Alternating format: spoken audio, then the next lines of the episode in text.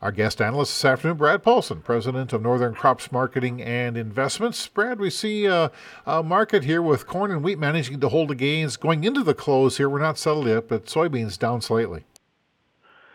Yeah, you know those. I mean, mentioning the funds uh, holding uh, near record large short positions, especially in Minneapolis and Kansas City wheat, and to a lesser degree Chicago, but still huge shorts there. So they're stepping in and covering some of those short positions. Um, beans, uh, you know, again, two-way trade. We've seen them higher earlier today.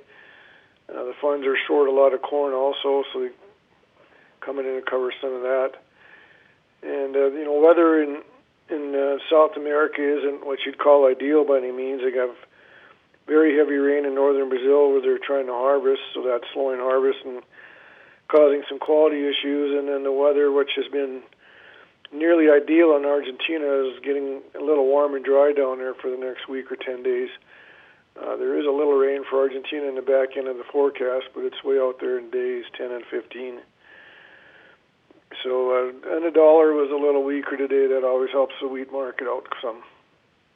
Saw some acreage numbers come out here, uh, estimates. Uh, I don't think it was too much of a, any surprises.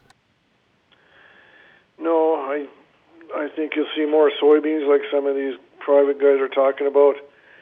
Uh, you know, we did see lower winter wheat acreage, lower spring wheat acreage wouldn't surprise me either. So, uh, you know, it's a long, long time till the March 30th or 31st crop report, but it's something to think about. And, and uh, you know, the, these prices are a lot different than they were a year ago, so it's it's hard to know what to do.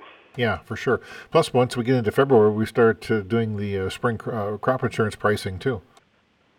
Yeah, and it's hopefully we get a bounce during then, and like I said, maybe these funds will step up and cover some of their short positions again.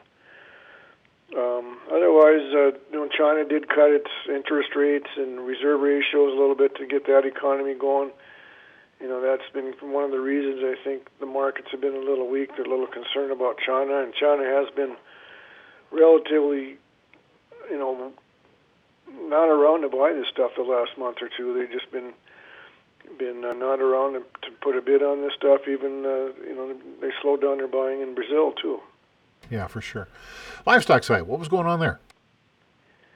Uh, choppy trade there. You know, we've we've come off nicely off those lows of early December. Uh, the cattle on feed report Friday was about as neutral as you can get. So we're we're kind of trading the cash values here, and again that cash value looks like it's going to be around 175 this week, and maybe a little bit better than that. But uh, you know there is a slight backup of cattle that happened the last couple of weeks with this cold weather. Yeah, they didn't gain a lot of weight, but they're still out there. Anything else we need to be talking about or aware of? Well, the energy market was pretty strong earlier today. The crude's still up 50 cents a barrel.